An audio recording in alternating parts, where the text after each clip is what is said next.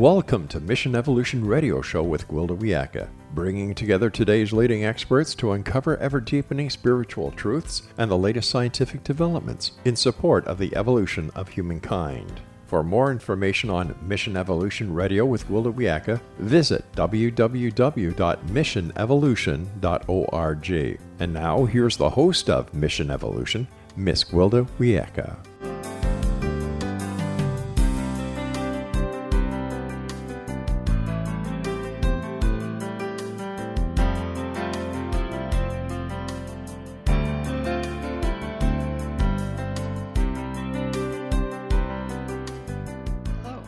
So glad you can join us.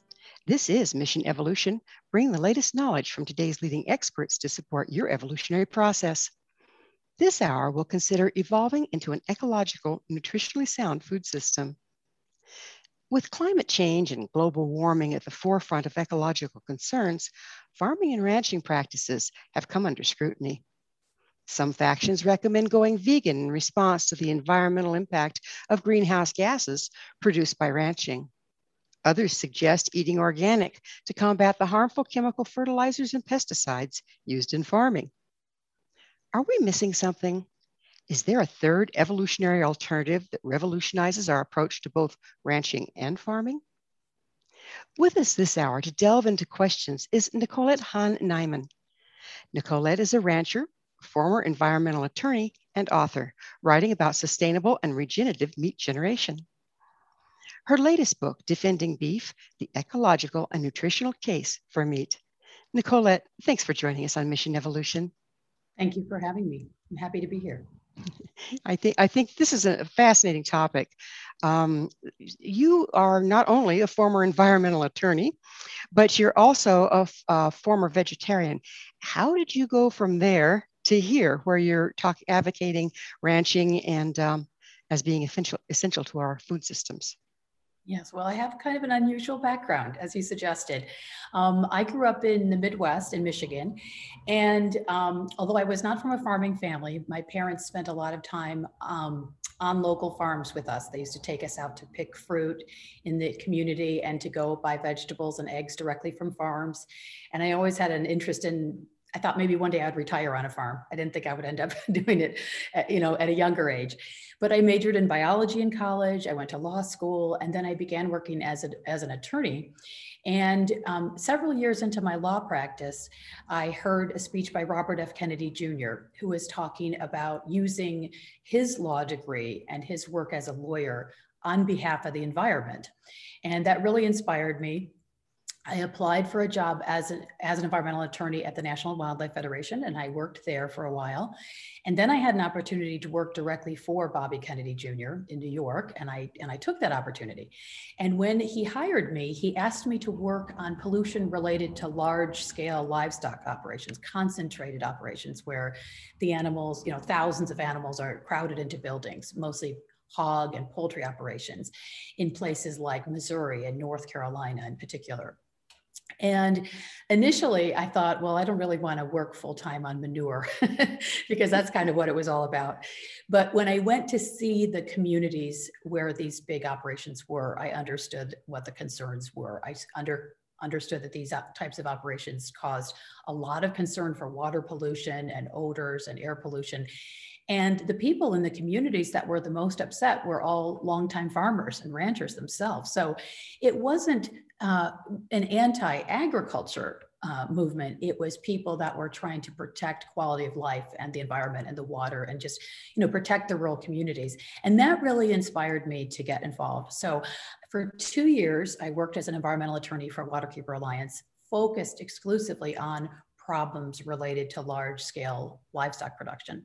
And during that time, I met a lot of really good farmers and ranchers that were, um, we wanted to use them as models of good, of the good way to raise animals. And um, a lot of the people I was working with were part of a network called the Niman Ranch Network.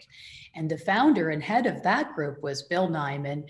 And I'm going to compress a long story into just a sentence and say I ended up marrying him. and I ended up moving from New York City, where I was living, to California. And I was a vegetarian, I was an environmental lawyer. My husband now was a rancher and a meat company founder. So it was kind of an unusual union. And sounds, sounds like it must have had an adjustment phase to say the least. Yeah, and it surprised a lot of people, right? But on the other hand, I always admired what Bill Niman was doing because I was um, more and more convinced that if things were done well, that livestock production was could be a positive rather than a negative. And so what he was doing was always really intriguing and really inspiring to me. And um, then I began to live on our ranch here in California. And I actually started to work a little bit on the ranch, um, just kind of uh, doing small jobs here and there, you know, checking a water trough or making sure the animals were okay, walking through the pastures. And I got very interested and I sat down um, with Bill one night at dinner and said, I want to learn how to do everything on the ranch. And this really surprised him because I was still, you know, a vegetarian at the time. I was uh, still intending to be, you know, continue my work as an environmental lawyer. Um, but I wanted to really understand the place where I was living and what was happening around me.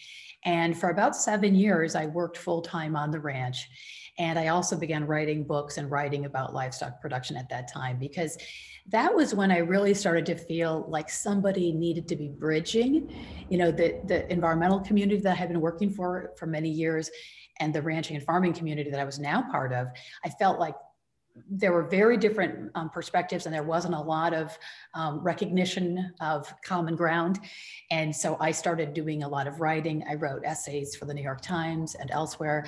And i began writing i wrote my first book which was called righteous pork chop. And then a few years later i started working on the defending beef book because i realized that there was a particular focus on beef and cattle that I thought was really um, often not correct. And so I wanted to make the case for beef and cattle as part of the food system and at the same time make the argument that we have a lot of work to do. You know all of agriculture and the whole food system has a lot of work to do to make it truly ecologically sound and one that really produces very healthy food for all of us. So that's that's how I got to where I am today. Um, not a vegetarian anymore, but I was for 33 years. So what what changed that for you? Um, when did you decide to go back to being an omnivore? Well, it was just a couple years ago, almost exactly two years ago, and um, what really happened was I'd been thinking for a long time about this question of eating animals and you know the ethical side and also the nutritional and health side. And all my work over the last 20 years had convinced me that when animals are raised well they are ecologically beneficial. And more and more research that i was doing um, really convinced me as well that they're ecologically they're they're nutritionally very important. And so um, i felt like I didn't want to eat meat, but at the same time, I was starting to feel like maybe I should be eating meat. and as I, when I turned 50 a few years ago, I decided to really assess my diet and make sure I was kind of eating the uh, nutritionally optimal diet, not just one that was, you know, good enough, but one that was really good and would keep me healthy for the long term and you know in the next few decades of my life. And i had my bone density tested and found out that i was already losing bone density and was already characterized as having osteopenia which is the precursor to osteoporosis. So that was a real wake up call for me. And at that point i decided i would begin eating meat again. And then i did some research about you know how i should go about doing that. And um, and then i began eating meat again. And it was uh, you know beef from our own ranch that my husband had prepared, and it was delicious. So, was that quite an adjustment to you? I know that you know when we kind of build an aversion to uh, having to kill to eat that you have to kind of work around it to get back to being able to eat meat but truthfully you have to kill a carrot to eat it too well actually we don't kill them we eat them alive so mm-hmm. where's where's the difference there and how did you reconcile that for yourself yeah well i think um, I had always felt, you know, I grew up a kid playing outdoors all the time and then was a biology major in college. I did a lot of uh, you know learning and studying about ecosystems and how they work. And i've always viewed you know the human as part of the natural world not apart from it but part of it. And it always made sense to me that humans would eat animals if they chose to. You know you could make a choice not to do so. But because because the whole way nature works is so cyclical. You know, everything has to die at some point, and that death, whether it's of a plant, a fungus, or an animal, will trigger the life of other other living things and it's it's all kind of part of a big massive cycle that you know humans are part of and so when i made the choice not to eat animals for those many years it was really more of an individual preference a comfort level and so it was more, not so much me thinking, you know, okay, I thought meat eating, eat, meat eating was unethical. Now I think it's ethical. It was more like, am I comfortable doing it? And the more I was around, you know, ranching and farming over these last couple decades, and the more time I spent, you know, being on a ranch, you're outside all day, every day. So I see not just our own animals every day, but I see, you know, ravens and crows and osprey and many hawks and um, I was just looking this morning at a t- beautiful little sparrow hawk on a fence as I was doing some of the chores. And, you know, we have hunting and eating of animals, animals eating other animals around us all the time. And it just became more and more uh, normal and natural to me that I would be part of that cycle. So when I ate the meat for the first time after 33 years, I thought I might feel uncomfortable doing it, but I really didn't in the end um, because I I just be, believe it's a, appropriate. And I don't think everybody has to eat meat, but I think for people who choose to, it's a very, you know, it's a good choice. It's a defensible choice ethically. And I also think nutritionally, it's a really good choice. Did you personally notice um, quite a change in your health, say the osteoporosis and other things, when you did go back to eating meat? Well, the research, I read two books about bone density actually, and I learned a lot. I, there was a lot that I didn't know about how, you know, bone health and bone regeneration works. But one thing I learned is that it takes, that it's kind of, there's seasonal fluctuations in your bone density, even throughout your whole life. But the, the majority of your bone density is built up in your early years. And then essentially as an adult, you're attempting to maintain that and to sort of regenerate it, but you can't do much to add to it, but you want to try not to lose it. And I also learned that it takes about two years to really see a difference, an actual difference that's not just a seasonal fluctuation. So I have not had it retested yet, but I do expect to see improvement because you know, in the in my research and in my readings, I learned that bone density is very closely connected to not just um, physical activity, that's a really important point, and diet, that's a really important point, but muscle mass. And muscle mass is really closely connected to how much protein you're consuming and other high quality nutrients. It's and so I've made a big effort in my diet and in my daily life to make sure I'm um, building bus- muscle mass. So I'm pretty sure I'm going to see an improvement. I don't have the data on that yet, though, but I expect I will. And as far as my immediate ability to tell a difference, there was a difference. Um, I didn't have any, you know, some people say they have digestive upset when they start eating meat again or something. I didn't experience that at all. Um, but what I did notice is that I felt a lot more satiated.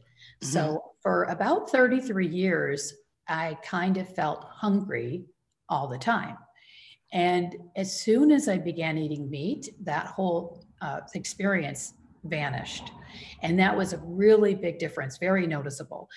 And I'm not eating huge quantities of meat, but I eat a little bit every day. And I really believe it's helping me, you know, to not overeat because I don't feel hungry all the time as I previously did. And the other very interesting effect that I've noticed is that um, I've always loved to eat sweet things. And I used to, um, you know, for almost my whole uh, life, when I'm eating my lunch, I'm, uh, I'm thinking about what I'm going to have for lunch dessert. You know, and when I'm eating my dinner, I'm thinking, what am I going to have for dinner dessert?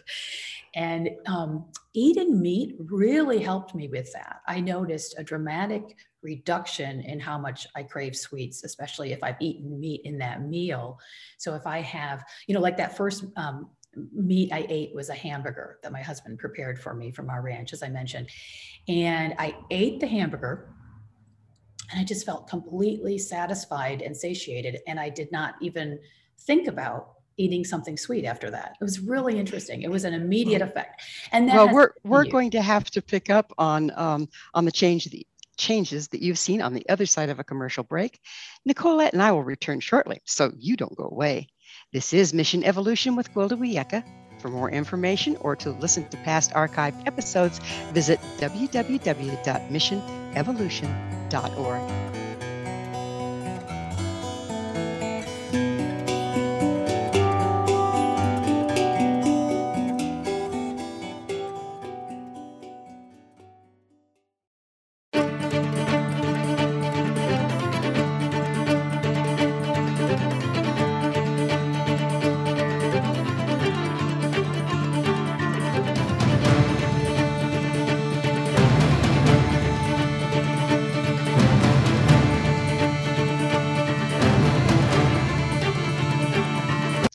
again.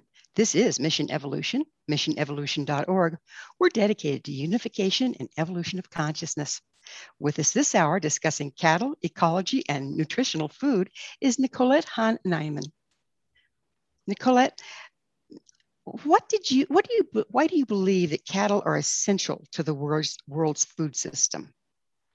Well, I think the most important reason is because almost half of the Earth's surface, according to people like Dr. Lynn Huntsinger, who's a rangeland ecologist who just recently retired from after 30 years at Berkeley, at UC Berkeley. Um, she says about almost half of the Earth's surface is places where you cannot grow crops. And so all of those places, whether they're you know, it's too windy, too cool, too mountainous, too rocky. There are lots of different reasons why you can't raise crops in lots of parts of the earth. And those are the places where primarily the grazing animals exist, including the cattle. So in sometimes in the US and other places, you'll see um, cattle on very high quality crop land. And there's nothing wrong with that. But I think it's really important as a starting point for people to understand that the majority of the grazing, and about 80% of the grazing in the US, also of cattle, occurs in places where you could not grow crops. So if you took the grazing animals off of those land, off of that land, you, you wouldn't have those parts of the earth contributing to the food system. And the, so there are many other, you know, um, parts to this puzzle, but I think that is a really important starting point. And what I'm arguing in the book is that when you have those animals on, whether it's on the sort of non farmable land or on other land where you could grow crops, they always have an ecologically positive effect if they're well managed. So the places where people see problems that they believe are associated with grazing, sometimes it's not actually due to the grazing, sometimes it is, but that's a, a result of poorly managed grazing animals because essentially the earth had enormous um, herds of grazing animals for much of its history. About starting about 60 million years ago, we had herds of grazing animals. And for tens of millions of years, we had huge ruminant um, populations all around the earth. And the earth's open spaces, you know, people often think that uh, the earth was covered with trees, you know, and very dense vegetation all over and then humans came and cut down the forest. Well there's a little bit of truth to that you know that did happen in some parts of the world but there was also an enormous amount of natural uh, you know activity that caused the open spaces of the earth. And so you created spaces that were grasslands and then spaces that were forested and then things that were in between. And that was largely due to the presence of these grazing animals. They created these spaces the grasses co-evolved with these grazing animals. And then you had predators that keep kept those animals moving and re, you know kept their populations in check. And the modern day understanding of cattle is that they are replacing, they're kind of the proxy for those disappeared wild animals that are not very numerous anymore. We still have a, you know, a few, you know, caribou in the Arctic. We still have some Cape buffalo on the Serengeti, but for the most part, the huge herds of grazing animals that once were a very big part of the Earth's ecosystem are not there anymore. So the domesticated animals can take the place of those animals and have the same ecological impact. So I'm arguing so, they should do that. We should do that. We should view them that way and treat them that way. You mentioned um, that they don't do harm unless they're poorly managed. Would you go into that a little bit? What does poorly managed look like? Yes. Well, it's interesting because in the book I talk about overgrazing versus poor grazing. And one of the words I kind of object to in general, just is, you know, I don't really think it's helpful, is overgrazing. Because people often see areas where cattle have been and they think, well, this has been overgrazed. Well, often it's actually an undergrazing problem. But if you're managing them poorly, then you'll get a negative effect. What you need to do with um, cattle is you need to have them um, essentially function like these disappeared wild animals I was just talking about the, it's optimal if you can to have them quite densely congregated and have them moved very regularly because the land needs to get the ecological impact of the animals. The hooves need to press the vegetation and the seeds into the soil. The mouths need to chop the vegetation off and prune it so that that stimulates growth and it allows more diversity of plants to sprout because they get more sunlight when you, you know, when you graze off the, the first sprouting um, plants. And the very importantly, the manure and the urine help cycle not just nutrients and moisture into the soil, but the biology that comes out of the animal in the in the manure. It turns out is really important. All those um, there are tons of different forms of life that are micro, microscopic in the um, manure of animals. And that has now been understood just in recent decades. It's been understood that really helps trigger the, the subterranean biology, the, the, the below ground life that is the source of the whole health of the whole ecosystem. So there's kind of an upward cascade. And when you have a good management. You know you get that when you get the animals off so they can rest the land but you get the animal impact and then you move the animals on. That has a positive effect on everything. It has a positive effect on the, the diversity of the vegetation to the diversity of the insect life the diversity of all the life underneath the soil and how much water is held in the soil. So these various different kinds of effects um, make a healthier ecosystem well, we've been so far talking about where we have um, um, cattle grazing, uh, where there it wasn't really friendly for farming. Uh, my my father was a well, farmer rancher combination. He had animals and he had crops that he did. And after he harvested the crops, he would always turn the cattle out to graze on what was left, whether it was corn or, or beets or whatever was left. And then he would go and he would drag that and he would um, till everything back in. Is there a cycle of life, if you will, where farming and ranching can be beneficial to one another? Yes, absolutely. I've been mostly talking about um, the areas of the earth where you can't grow crops. But there's also this very important role of the grazing animals, exactly as you were talking about in your family system, where you have grazing that actually takes place on areas where you were also growing crops. So you have multiple different types of uses. And it's been shown in many different studies all over the world that where you have animals in a crop system, it actually dramatically helps regenerate the soil. It adds life to the soil.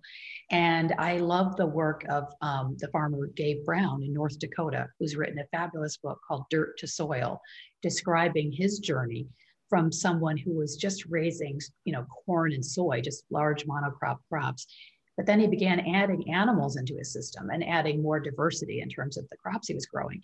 And he and he the way he says it is the more animals I added into my system, the more life I got in my system.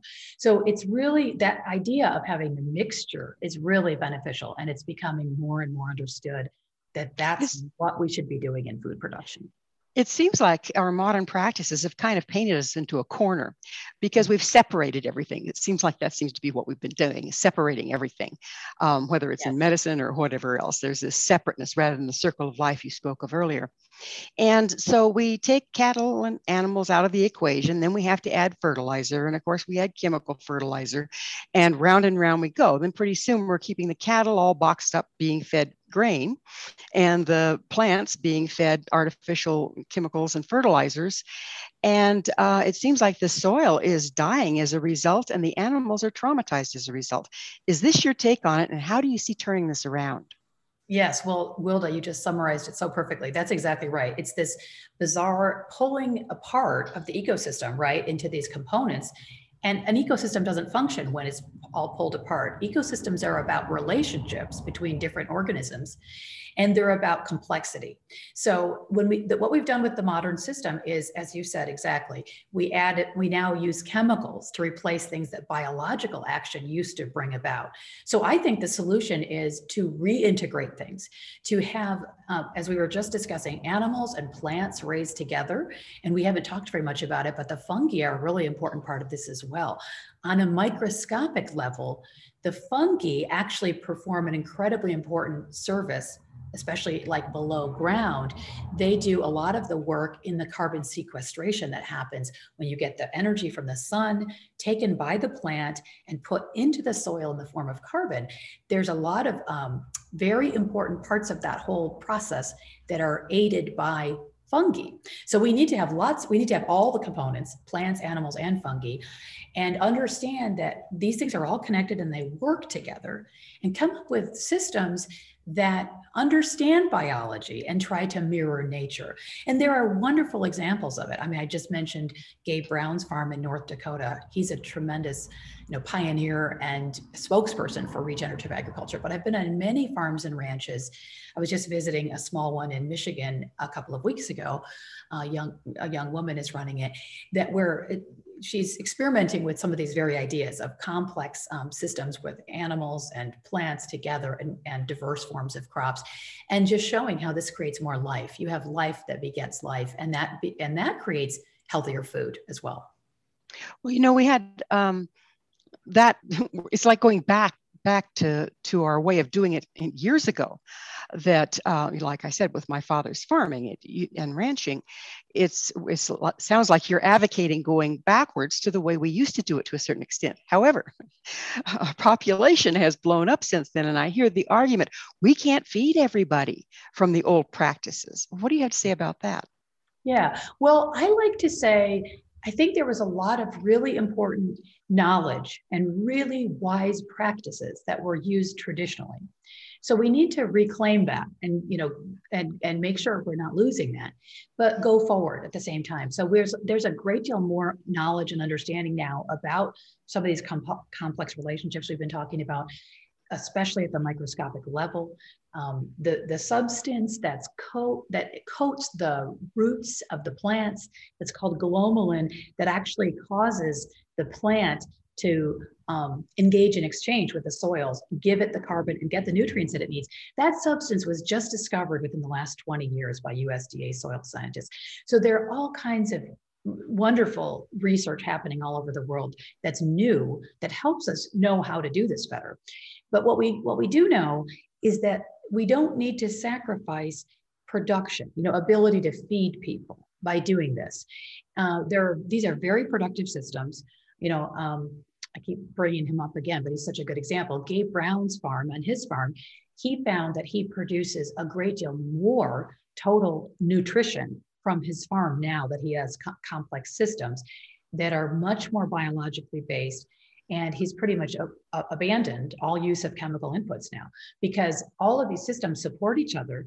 And he's producing food that is not just more abundant, he's but he's also producing more nutrient dense food. And he's been measuring that. A lot of people are beginning to measure the nutrient value of different foods that they're producing on these regenerative farms. And they're finding dramatically higher levels.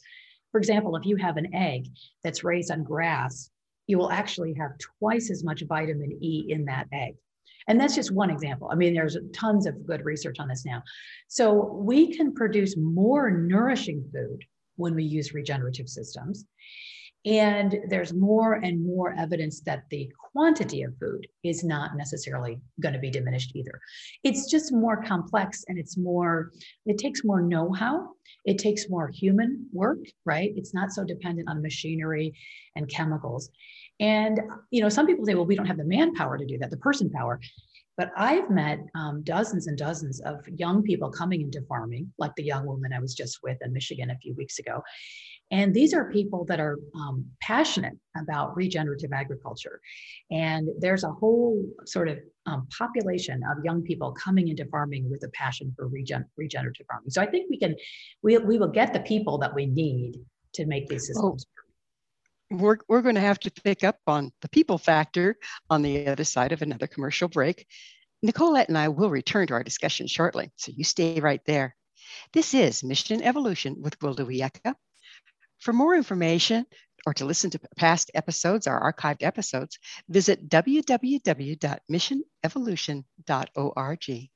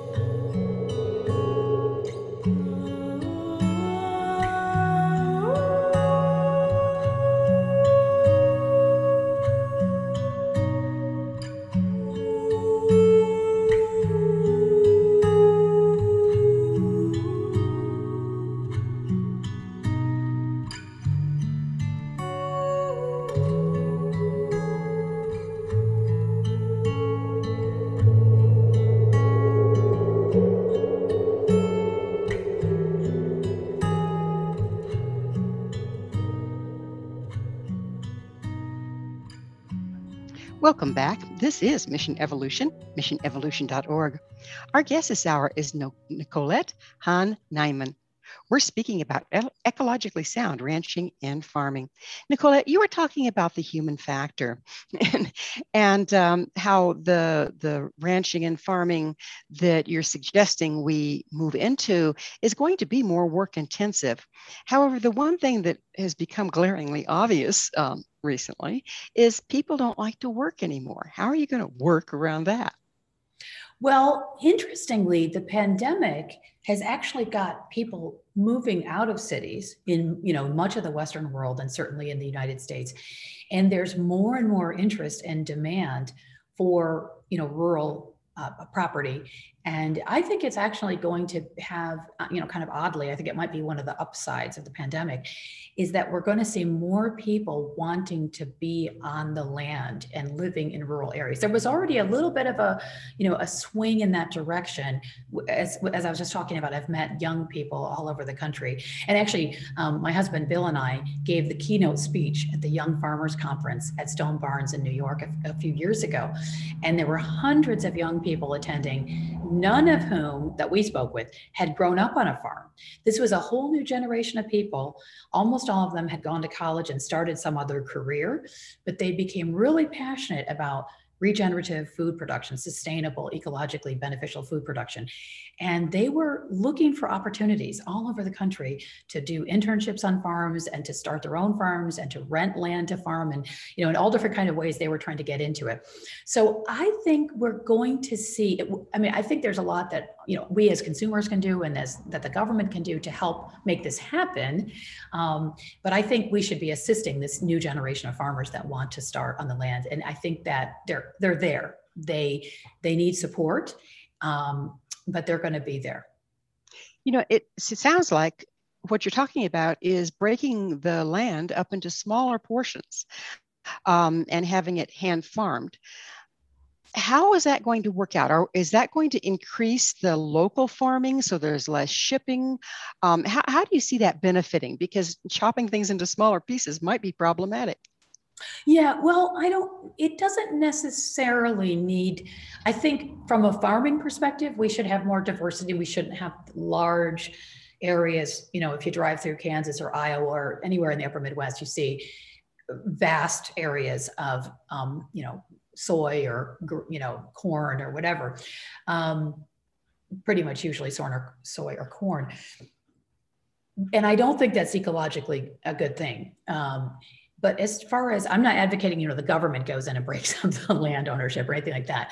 But I do know a lot of people in agriculture that are in their 60s or 70s that are looking for ways, they're trying to figure out what's going to happen to their land when they, you know, when they cross over or they don't want to farm anymore, they're not able to farm anymore.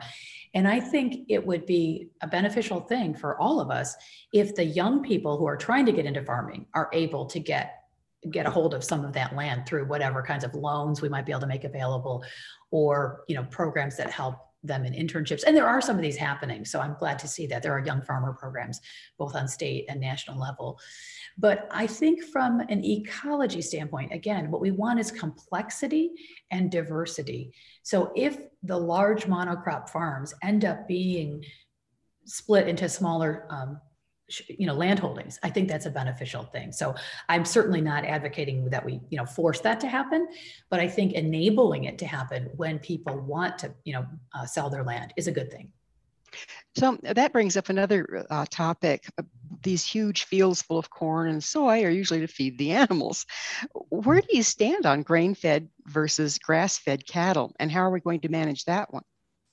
Yes. Well, I think what I say in my book, Defending Beef, is that I understand the value of grain feeding and feeding, you know, soy and grain to cattle and other animals, especially for the grazing animals, because you have seasonal fluctuations, obviously, based on what's happening on the land.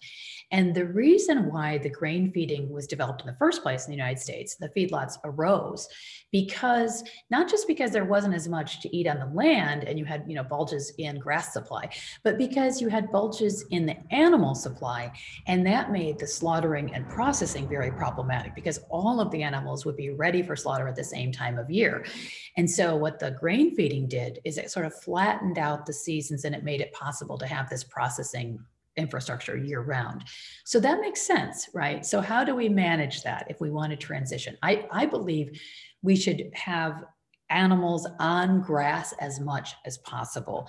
And I think we should be shifting toward that. That doesn't mean we immediately abolish feedlots, but I think that there are ways that we can, again, as consumers, we can be buying grass fed beef. There's a lot of good reason to do that. And as people in agriculture, we can be figuring out ways to have our animals on grass as much as possible and making, and any government policy should be fostering that because we know we have all these beneficial impacts when we have good grazing that I've been talking about. And you don't get that when you have the animals in a feedlot. So there are a lot of reasons to transition to a more grass based system. And there's been some really good articles and reports advocating for that. People that are like me, advocates of livestock and the value of livestock in the food system, but really believe that we should have more and more grazing of the animals versus, you know, feeding them in confinement. I think it's the right thing to do. Do you feel that the uh, grass-fed beef is like we were talking the vegetables, um, more nutritious than the grain-fed and grain-finished? Yes, there's very good research on that that's been done in many different universities and other places. And the most obvious effect is that the fat changes. So the um, you have a, a lot more um, omega three in a grass fed animal versus um, you know, a grain finished animal. And there's that whole ratio between omega 3 and omega 6, which shifts quite dramatically as well. So you have a much more favorable ratio of omega 3 and 6, and you have a higher content of omega 3. But there's other research as well that's been done places like University of Georgia and University of California have done research showing that pretty much everything is higher in in grass finished meats. You have um, more calcium, you have more of many different um, nutrients that are present, and it's also been shown that you even have um, basically phytonutrients, nutrients that come from the grass that are present in the flesh and in the milk when the animals have been on grass. That totally disappears um, and those actually are things that can be um, anti-cancer fighting, anti-inflammatory. There are many beneficial health effects from those um, micronutrients basically that are um, just beginning to be researched and discovered. So um, there's very good research showing that grass-fed uh, eggs, meat, and milk are all healthier for humans In in nature, let's go back to the circle of life. In nature, how how much grain do um, uh, graze animals uh, eat? Well, yeah, that's the thing. They don't eat a lot. They do eat some. You know, we've always observed the cattle on our ranch love in the season where there are grass seeds, you know, whether it's the rye or other types of wild grass seeds. We have a, a, a, perennial rye on our ranch and we have other many other types of grasses.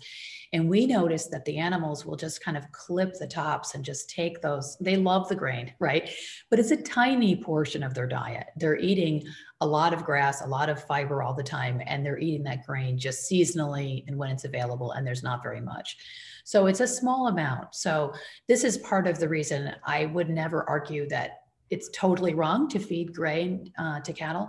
But I also think we should understand and respect the physiology and the biology of the animals that we're raising for food, whatever those animals are. And when you really look at a typical system, a grazing system, the cattle will eat very small amounts of grain. And the problems for their own health, as well as the sort of ecological questions we've been talking about, only start when they're feeding large amounts they're eating large amounts of that and not eating not grazing. You know when, when an animal is grazing it's walking you know it's getting exercise it's consuming a lot of uh, fiber you know it's foraging basically. When it's in a feedlot it doesn't move very much at all and it's just eating a very high uh, a very concentrated ration. And so it's a totally different things for the physiology of the animal. And what our experience has been is that the animals are very healthy. They're vibrant and full of life and you have very few health problems when you have them you know on a good grazing situation. So I, I think that's really the system we need to all be moving towards what about the environmental impact of greenhouse gases and methane emitted from cattle? Yeah, that's a big question that a lot of people have. And in my book, Defending Beef, I devote a lot of pages to discussing it because it's um, an important topic that needs to be explored. But the, you know, the sort of shorter answer is that the methane issue has really been misunderstood. And I think a lot of attention has been paid to the methane from cattle because people see the cattle on their landscape and they hear about methane from cattle and then they think, well, that's a bad thing that we have cattle out there grazing because it's causing methane. Well, just this in the last couple of months on my Facebook page, I've been posting a series of articles about the methane from natural gas production. And there's all kinds of new research that's just come out in the last few months, even where they're measuring methane leaks in Europe and in the United States and showing that this is a massive source of methane and it isn't even uh, measured or regulated. And those don't do anybody any good, right? They don't even generate energy. They're just basically a waste product, an uncontrolled leak from fossil fuel production. So I'm not, you know, against fossil fuel production entirely. I think we need to try to get away from fossil fuel dependence. But when you look at that, that's a huge methane source and nothing's being done. The methane from cattle, on the other hand, is a, is a natural source of methane. We've always had ruminant animals. We had more ruminant animals in prehistoric times than we do today when you include all the domesticated animals. And so we really have this historic load of methane that's from the grazing animals. And unlike carbon dioxide, which when it's emitted, is it um, goes into the atmosphere and it stays there. So it's called a stock gas because it just builds up more and more. Methane actually breaks down really quickly and it goes, a lot of it goes back into the natural world and its, its lifespan is only about 10 years. So people like uh, Dr. Myles Allen, an Oxford University physicist who's a methane expert, argues we really shouldn't even be treating methane in the same way that we treat carbon dioxide, and we shouldn't be talking about it the same way because it breaks down so quickly and goes back into the earth in various different forms. And um, so I, I just kind of think of the methane thing as a red herring. It isn't that we shouldn't be concerned about the methane from cattle, but it's a far less severe problem than people believe. And there are good solutions. Better grazing reduces methane They've even shown that um, a little bit of seaweed added to feed, you can put it, you know, out for cattle, even if they're on grass, you can put a little bit of seaweed into a, you know, into a free choice mineral um, mix, and they'll just get a little bit, and that reduces their um, methane output by as much as 99%. So there are lots of solutions to it, but more importantly, I think it's just an issue that's been really overblown and misunderstood. So another argument, of course, is that of water. Uh, is raising beef too water expensive? Yeah, it's definitely a problem that people are focused on. And again, I think, you know, with all these issues, there's a little bit of truth to it. So, um, water is an issue in all of agriculture. The, the war, you know, the world has less and less water in terms of how much is clean and usable for everything that humans need it for. So we need to be careful with water. We need to take good care of it. But the idea that raising beef is too water intensive is just wrong because first of all beef is comparable to other foods in terms of how much water it uses. So i go through the research in a lot of detail in my book defending beef but basically it boils down to this a pound of beef is about the same water as a pound of rice so oh, you know there are other foods that we consume chocolate is water intensive sugar is water intensive there are lots of other kinds of foods that we consume beef is not really an outlier when it comes to water but also well we're, we're going to have to oh, look sorry. at the we're going to have to look at the water issue on the other side of yet another okay. commercial break sure. nicolette and i will be back shortly to continue our discussion so don't go away this is Mission Evolution with Gwilda Wiyaka. For more information or to listen to our past archived episodes, visit www.missionevolution.org.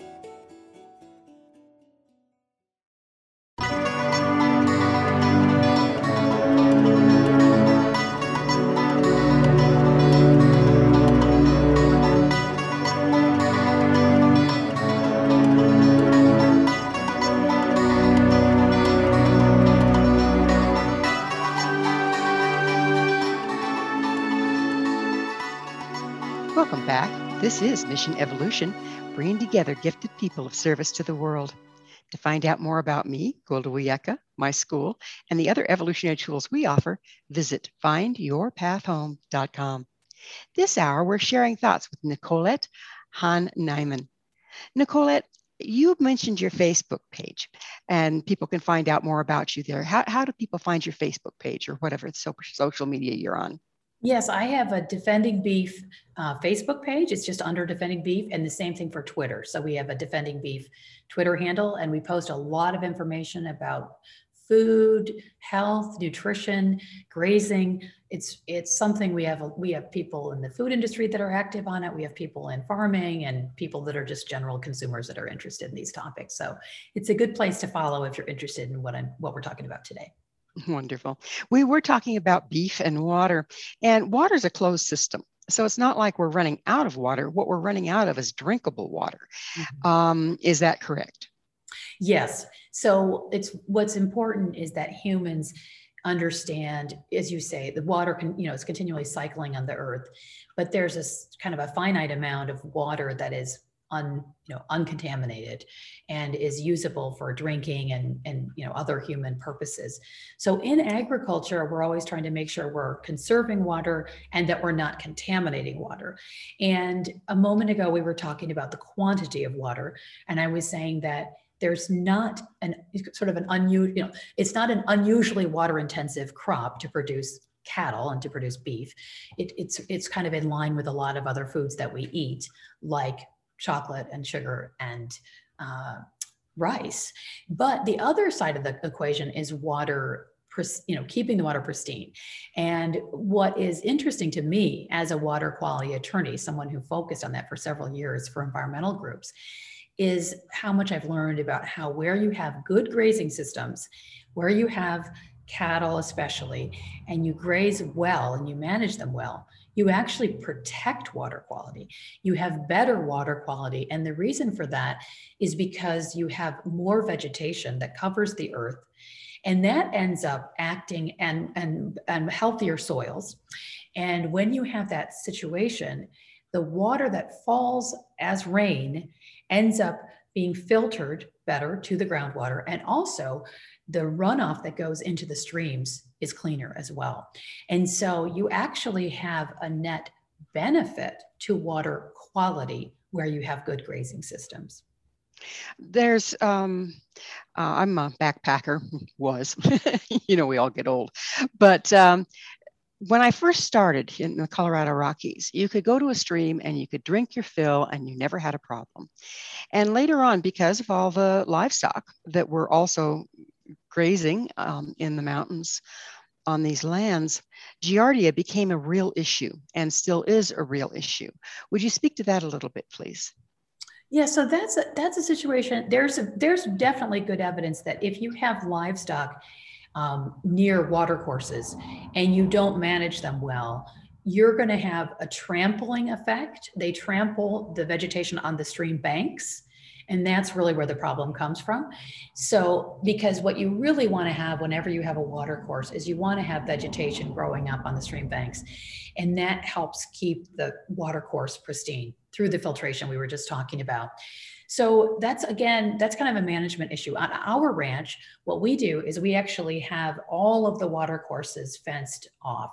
So our cattle cross over on sort of um, pa- passages that we've made that go over the water and then they never go into the water banks. And it's not so much the direct contamination as much as it is um, the trampling of the vegetation on the stream banks, from what I've learned over the years. And that's something that should be addressed through better management. Again, you don't want to get rid of the cattle because of something like that. You want to improve the management. It's not the cow, it's the how. I love that. Not the cow, it's the how. Um, right now we've been talking about how shifting over from um, our chemicalized, fertilized, artificially fertilized food sources where it's grown in mass and our uh, current way of feedlot and feeding our cattle grain to feeding them um, grass and, and very little grain and having them fertilize the soil for our crops. This is a huge shift from where we are how do we get there from here? Yeah, well, that's a very important and huge question. And some people will say, well, that's just too big of a shift. And because it's such a big shift, we can't do it. and I don't believe that at all. I've seen dramatic shifts in all kinds of systems, including the food system, that have happened over, you know, in the last couple of decades. So I think we can get there. And I think we have to get there because of everything we've been talking about in terms of the, our environment and in terms of human health. And I think it comes from a lot of different ways. One thing we need to do is we need to have better government policy. We still have a lot of farm policy, farm subsidies that are actually subsidizing the kind of large industrial monocrop type system that we have today. We, I don't oppose uh, agricultural subsidies. I actually think they can be a force for good. But I think that when we give subsidies to farmers, it should be for the things we've been talking about making young farmers able to get into farming, making systems more complex and more diverse, reintroducing animals into systems and making them look more like natural systems. So, one thing is, um, you know, good, better farm policy on the federal and state level. Another thing is what each of us can do as consumers. So, each of us can seek out even in small ways, if we just seek out um, one or two things like eggs, I often say just try to find a really good source of pasture based eggs in your community, and you'll start to see how much better they taste and they have a lot more nutrition in them. And then when people begin en masse to seek out food from their local farms and their local sources, it will help rebuild regional food systems, which I think are really part of the solution. So it's going to take time and it's not going to happen there's no one silver bullet. You know i think we need to do a better job teaching agriculture in schools and in colleges. I think we need to teach people how to cook again starting in school you know starting in elementary school. I think there are many many things we need to be doing to make our food system healthier and more ecologically sound but we need to start right away. You know, we, I mean, there's a lot going on. So we need to keep going. We need to keep going forward, not throw up our hands, and um, recognize this is really important and necessary for human survival and for long term health for all of us. I've been fortunate in that where I moved, uh, I'm up in a very small community. Um, off, I'm off grid and, and out of the community, but within the community, there's a lot of retired people, believe it or not, that have gone into this kind of farming and getting a small piece of property with their with their retirement and um, rotating crops and introducing livestock to the situation and selling, you know, grass uh, grown grass finished beef. And the mm-hmm. people up here will tend to buy that grass finished beef in its season and then, you know, buy it in bulk and then freeze it. Is that going to be some kind of solution, do you think, going down, you know, going forward as we come together as communities and uh, start to produce our own food and start to work with the seasons that way? Yes, I think I think that's I don't think there's any one solution, but I do think I also know a lot of people and ourselves included who who have chest freezers and who will buy uh, you know when it's seasonally available grass-fed um, pork and beef and other meats and um, we'll buy a large piece of it and store it and then use it over time. And you need to learn some things about butchering by you know by doing it that way but it's actually very interesting and fun. And there are lots of books nowadays. There are lots of videos nowadays showing you how to do this how to cut the meat how to cook it. And it's you know to me it's part of the sort of reclaiming of traditional knowledge that a lot of people have lost that most people don't have anymore. And i think it's a really good way to reconnect with our food and with our you know community where our food is from. So yes i think that's part of the solution. And i've noticed personally of course this is just objective um, uh, subjective that since I've been living like that, my consumption of food has gone way, way, way down.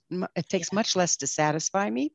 Yeah. And I'm much happier eating food in its season, uh, whether it's meat or uh, vegetables.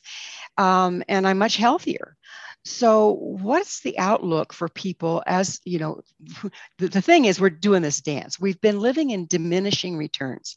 We've been stripping the soil, we've been making our animals sick, putting trauma in the meat. And now we've kind of hit up against a wall in that, and we're unhealthy as a result. How do you think we can turn this around in time? And if we can, what can the individual do to help that process? Yes, I think what you just described, Gwilda, is so correct that the, the industrialized system, the industrial way of producing food, produces all kinds of downstream effects, both to the environment and to human health. And we're beginning to kind of see that very clearly now in the large scale you know diet related diseases in our human population and there's more and more attention being paid to the you know as you said the trauma to the animals. There are so many problems to that industrialized way of producing food. And more and more people are recognizing that you can eat more seasonally, as you said, eat more locally, eat um, animals that are raised on grass. And I, I, as well, have experienced not just personally, but also many people I've spoken to that have told me that they're much healthier, they're much happier now that they're eating in, um, they're not eating as much industrial food, they're not eating ultra processed food, they're getting as much as they can from their local community, they're cooking more, they might even be having their own garden. I think um, I think it's a a really positive thing that's happening. And again, I think the pandemic has pushed it forward a little bit. And I think that's a really good thing. So it, it's not going to change overnight, but I think it is definitely the direction. And the good news is that I meet people every day that are in their 20s or 30s that are super interested in this and believe this is the way forward. So they, they kind of look at, you know, people in their, you know, retirement years as, as having gone down that pathway and they say i don't want to do that. You know i want to eat a different way. I want to live a different way. It's not everybody obviously but there is a large body of people in their 20s and 30s that are recognizing they want to be part of a whole different way of eating and farming. It's, it's a wonderful thing because uh, my father crossed he was 98 99 a farmer rancher and he grew up eating like this and he had mm. very few health problems and lived a long time yeah. And now our people are having health problems in their 20s and 30s and not living as long. It's starting to become obvious, and I think people are looking for a change. So, Nicolette, what you're doing is wonderful. Um, I want to ask you, what is your mission? Well, I've learned a lot about the food system. I've learned a lot about the way we raise food, about the way we prepare, the way we eat. And the more time I've spent on this, the more I think these big picture, you know, ideas are all, they're all connected. You know, we can't just focus on you know, I started out just working on the environmental impacts from concentrated livestock, and that was kind of my entry point. But now I'm much more interested in the kinds of things we've been talking about today, how all these things are connected. You know, how we're treating the animals and the plants, and how we're um, how we're um, raising things in terms of food and what that means for our earth over the long term and our soils and what it means for our own bodies and and and just cooking and preparing food and eating meals together as a really important part of human culture. So i'm interested in helping to rebuild uh, a food system that is based on respect for the earth respect for animals respect for our own bodies respect for our neighbors and connections and making nature more our guiding principle and being thinking of ourselves as part of nature learning from nature's models and trying to emulate that rather than saying you know well we're humans we don't need to pay any you know that was a long time ago that we had to care about nature i think we well, really need to turn back to it and reclaim it Nicolette, time flies, and unfortunately, we are out of it. I've so enjoyed our time together. Thank you for coming on the show. Thank you. It's my pleasure. Our guest this hour has been Nicolette Hahn Niman, a rancher, former environmental attorney, and author of Defending Beef The Ecological and Nutritional Case for Meat. This has been Mission Evolution with Gwilda Wiyaka. For more information or to listen to past archived episodes, visit www.missionevolution.org. Join us next time as this mission continues, bringing information, resources, and support to an evolving world.